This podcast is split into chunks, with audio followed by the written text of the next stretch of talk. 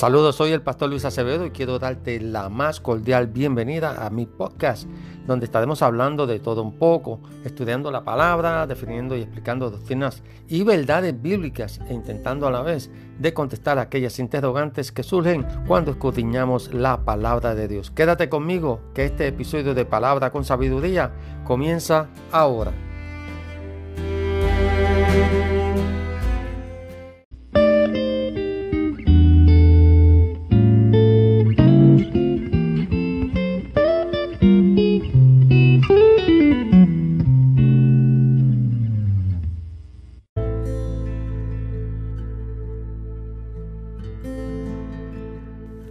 En los capítulos del 5 al 7 del Evangelio según Mateo, nosotros tenemos lo que comúnmente llamamos el sermón del monte, que quien fuera pronunciado por Cristo en aquel siglo.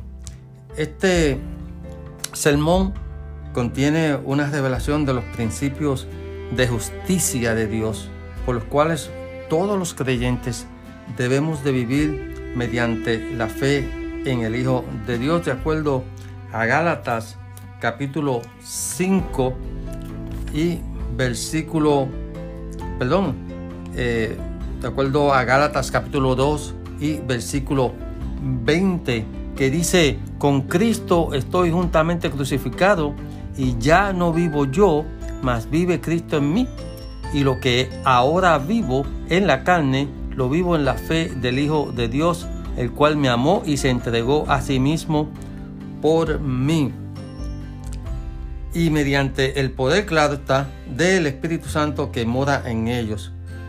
Todos los que pertenecemos al reino de Dios tenemos que manifestar esa hambre y esa sed intensas de la justicia enseñada en este sermón del monte.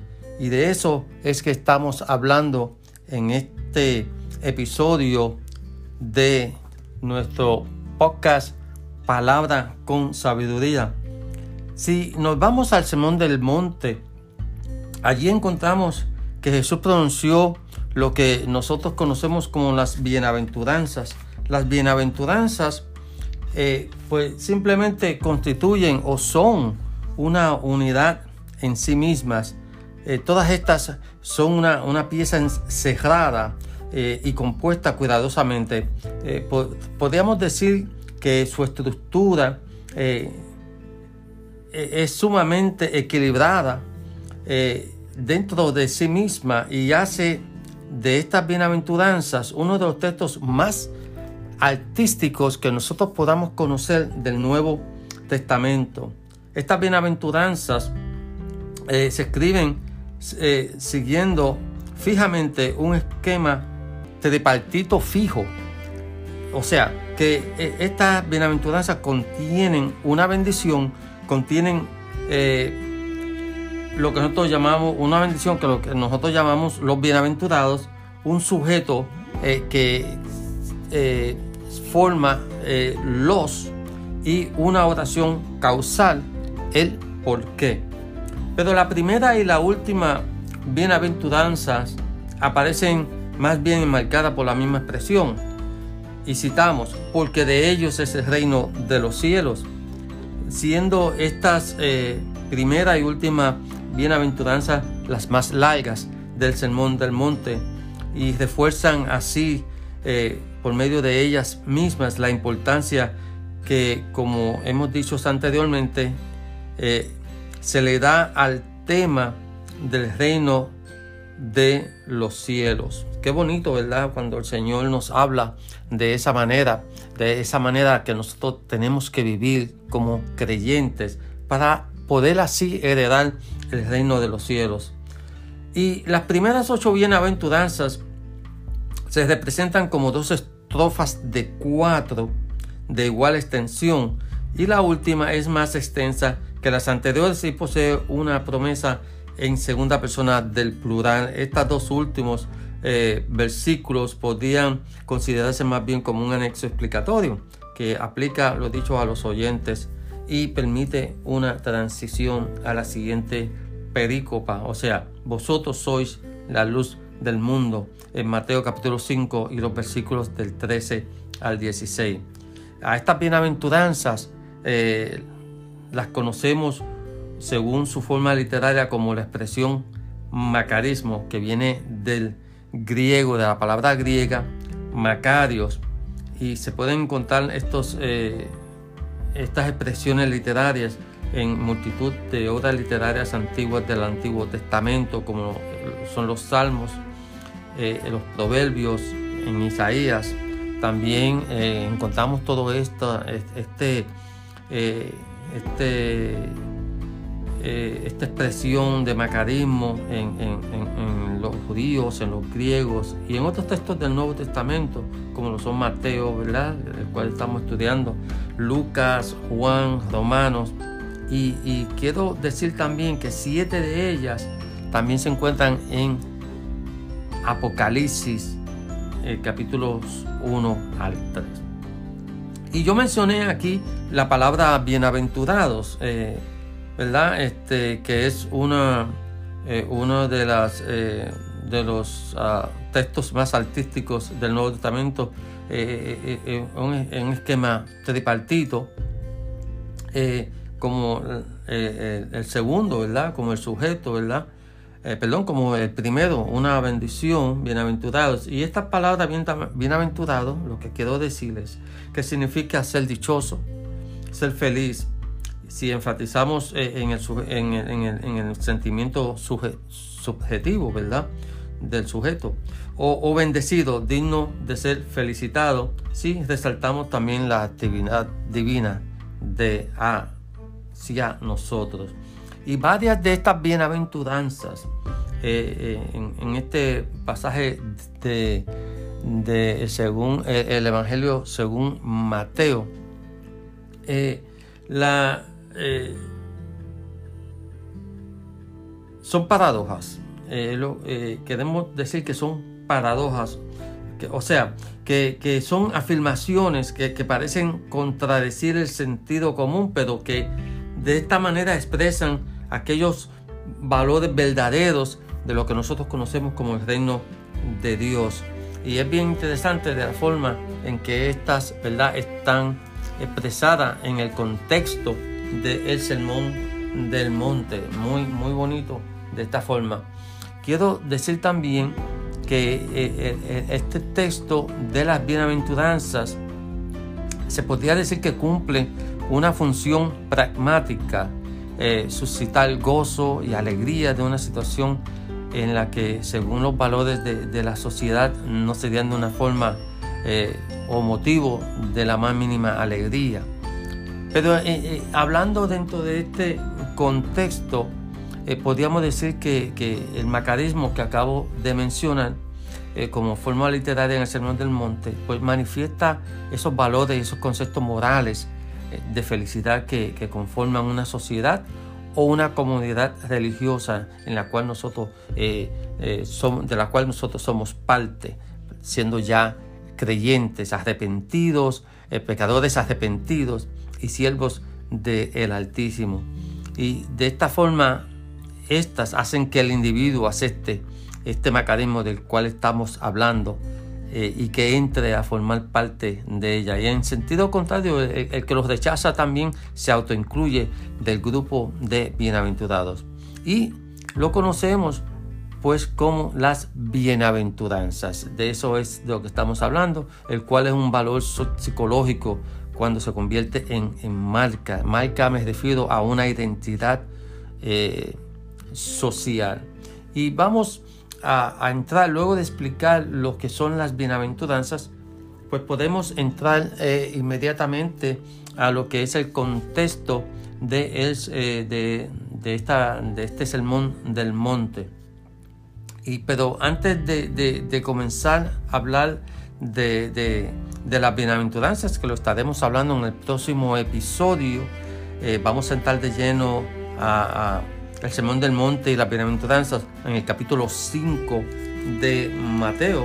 Eh, ah, capítulo 5, versículos del 3 en adelante, pues vamos a, hablar un poquito del contexto literario de, estas. Eh, Y vamos a hablar de, algunos aspectos generales del contexto histórico y literario en que nosotros ubicamos estas maravillosas palabras de Jesús que fueron pronunciadas en aquel monte, para que nos faciliten, ¿verdad? De, eh, eh, más, eh, de una forma más comprensiva, una, una expresión, una comprensión más profunda de, este, de esta bienaventuranza. Y este discurso de Jesús, de la, de la bienaventuranza, nosotros encontramos que cuando al comienzo del Sermón del Monte. Y se dice el Sermón del Monte, ¿por qué? Porque Jesús subió a, una montaña pequeña, la cual se conoce como monte. Y desde allí entonces es que Jesús se dirige a, todos aquellos oyentes, discípulos y no discípulos, y curiosos que estaban allí, incluyendo habían allí eh, fariseos escribas, eh, escuchando lo que Jesús eh, tenía que decir o quería decir a la gente. Eh, aquí en el Evangelio según Mateo capítulo 5. Eh, o si seguimos el texto en Lucas también, ¿verdad? y se inicia este, este sermón del monte en, una llanura, ya que dice, ¿verdad?, que el Señor bajó de la montaña y desde ahí pronunció su discurso. Así que eh, de acuerdo a la palabra de Dios, eh, Jesús estaba en la montaña y él bajó a, la llanura o del monte, bajó a la llanura. Y, aquí encontramos una introducción que, nos da como cierto ambiente de solemnidad, ¿verdad? Las palabras de Jesús en Mateo capítulo 5 y los versículos 1 y 2. Y citamos, y cuando vio las multitudes, subió al monte y después de sentarse, sus discípulos se acercaron a él y abriendo su boca les enseñaba diciendo, si vamos a Lucas capítulo 6 y versículo 20, la primera parte de ese versículo dice, volviendo su vista hacia tus discípulos, decía, a esta correlación de la comunidad de los discípulos y, y el todo Israel corresponde, ¿verdad?, en, en, plano del etos, una obsesión a la que se llega cuando eh, se estudia muy detalladamente la instrucción moral de la, que Jesús hablaba eh, comúnmente. Y es extraordinariamente difícil distinguir entre las instrucciones de Jesús que iban dirigidas exclusivamente al círculo de discípulos y aquellas otras destinadas a la totalidad de Israel. Y de lo que estamos hablando es que, como dije anteriormente, eh, este, en este monte allí se reunieron varias personas, no solamente los discípulos de Jesús, sino también los, eh, gente curiosa, curiosos y también gente del gobierno de, eh, de, de, Israel, de, Jerusalén, de, aquella área, como eran los escribas, los fariseos, porque ellos, ellos estaban buscando cómo, cómo evitar que Jesús siguiera hablando del reino de Dios y que Él era el Hijo de Dios, etcétera, etcétera, etcétera. Muy, muy, eh, muy interesante eh, todo esto. Así que el Evangelio según Mateo comienza presentándonos una genealogía en la que sitúa eh, o ubica, u ubica, u, ah, o ubica, perdón, ¿verdad? a Jesús dentro de la trayectoria del pueblo de Dios y forma parte de esta manera crucial de la historia de Israel. Y Mateo pues eh, coloca a Jesús, le coloca a Jesús o le asigna a Jesús el título de Mesías y de esta forma matiza su descendencia del linaje real del rey David y a su vez, ¿verdad? De, la promesa que le fue dada a eh, padre Abraham. Pero aquí en Mateo, eh, al principio del Evangelio según Mateo, durante la genealogía, se relata el, nacimiento de Jesús y, su nacimiento y, amplía durante este, este detalle de, la genealogía algunos detalles en cuanto a la naturaleza y misión eh, redentora del Mesías Emanuel. Es bien importante saber todo esto para que sepamos quién es ese Jesús que está en este sermón del monte y, que ofrece este discurso tan bonita, tan bonito como es el, sermón de las bienaventuranzas. Pero en el capítulo 2 de Mateo, eh, eh, Mateo eh, ubica a Jesús dentro del marco sociopolítico de su tiempo. Yo les invito a que lean no solamente el capítulo 1 de Mateo, sino el capítulo 2, hasta llegar hasta la bienaventuranza en el capítulo 5.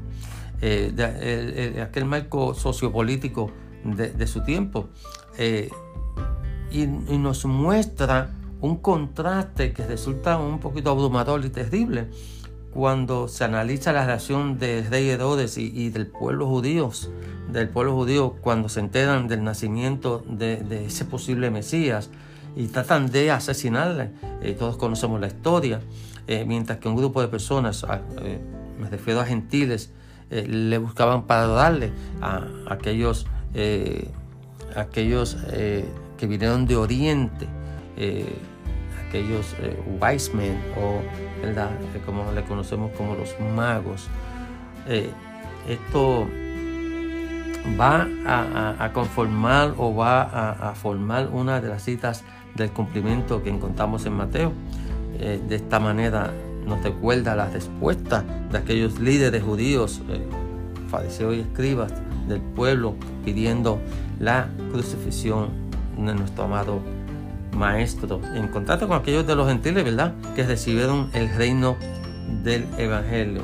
Si seguimos al capítulo 3, aquí en, este capítulo 3 podemos encontrar a Jesús junto a Juan en dos actos vitales que lo sitúan como hijo de Dios dentro de la tradición eh, profética. y estamos hablando del bautismo de Jesús y de la tentación de Jesús.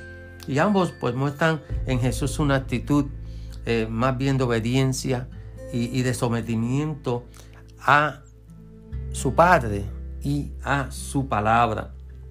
Luego de cumplir eh, con la última profecía, volviendo a Galilea, comienza su ministerio y su anuncio del reino de los cielos que se ha acercado, abriendo así de esta manera una invitación al arrepentimiento y, al seguimiento de Cristo, reuniendo un grupo de seguidores, eh, discípulos, ¿verdad? Que corresponden, eh, que responden eh, positivamente ante el llamado de Jesús, dando comienzo así a la constitución de lo que hoy conocemos el cristianismo o la comunidad cristiana. Y es bien bonito, ¿verdad? Este, cuando nosotros leemos los evangelios, eh, cuando nosotros leemos los evangelios, Mateo, eh, Lucas, Juan eh, y Marcos, y vamos a, a mí me encanta leer los evangelios porque nos enseñan tanto de quién es nuestro Salvador, quién es Jesús, cómo, cómo Él vivió su vida y, de Él tenemos que aprender a vivir una vida piadosa como la vivió nuestro Maestro, nuestro Salvador. pero Quiero terminar este, este episodio de hoy eh, diciendo que las bienaventuranzas eh, pueden considerarse eh, como una expresión de condiciones morales para cada uno de nosotros entrar en el reino de los cielos o por el contrario, verla más bien como promesas de una bendición escatológica. Y podemos decir también que eh, se da una mezcla de matices, tanto éticos, refiriéndonos en este caso, ¿verdad? Los que el énfasis recaería en la descripción del discípulo idóneo dentro de cada uno de nosotros, como eh, una mezcla de matices escatológicos que resaltan ¿verdad? la oración causal de bendición divina. Aunque eh, es evidente que en los versículos 10 al 12 difícilmente constituyen una condición de, nuestra entrada al reino. Eh, pero también podríamos considerar la idea de una posible relación interna entre las bienaventuranzas en que la primera surge como base principal y las otras simplemente completan, añadiendo luz sobre esta primera bienaventuranza y ampliando a la misma vez el concepto de lo que significa ser pobre en espíritu. Y en el próximo episodio vamos a, entrar de lleno en lo que son las bienaventuranzas. Yo quería hacer un, comentario también eh, eh, en Gálatas capítulo 5 y versículo 25 que dice, si vivimos por el Espíritu, andemos también por el Espíritu. Yo quería mencionar eso porque, ¿verdad? Eh, nosotros tenemos que vivir una vida piadosa cristiana de acuerdo a las bienaventuranzas y si nosotros, ¿verdad? Eh, vivimos, eh, andamos en el Espíritu, tenemos que vivir en el Espíritu y viceversa. Así que con esto los dejo. esto ha sido todo por este episodio de el día de hoy del Sermón del Monte, donde hemos hablado de que eh, está conformado de un esquema eh, fijo y tripartito. Eh, este Sermón del Monte hemos analizado en estos primeros episodios de, nuestro, de nuestro podcast lo que es el Sermón del Monte y cómo eh, cómo está dividido eh, este Sermón del Monte. Hemos hecho un análisis, eh, hemos recogido un, poquito, ¿verdad? hemos hecho un recorrido histórico y hemos hablado de, la iglesia antigua, del catolicismo medieval, etcétera, en los primeros. Y, luego, pues, hablamos, ¿verdad?, de la estructura, de la forma literaria y del Sermón de la Montaña y del Evangelio de Mateo en los versículos del capítulo 5, versículos 3 al 12 y de Lucas capítulo 6, 20 al 23. Yo les sugiero que para que me sigan acompañando, eh, lean, lean estos dos evangelios. Eh, Mateo capítulo 5, versículos del 3 al 12. Pueden comenzar a leer Mateo eh, desde el capítulo 1 hasta llegar al capítulo 5 y Lucas también capítulo 6, versículos 20 al 23. De eso estaremos entrando de lleno en nuestra próxima edición o en nuestro próximo episodio de este podcast. Palabra con sabiduría, el sermón del monte y las bienaventuranzas. Eh, se despide de ti el pastor Luis Acevedo. Será hasta una próxima ocasión. Que Dios te bendiga.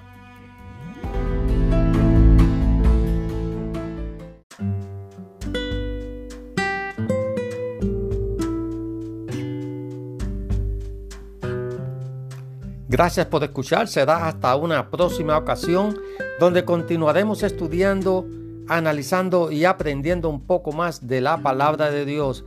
Shalom. Será hasta una próxima ocasión. Que Dios te bendiga.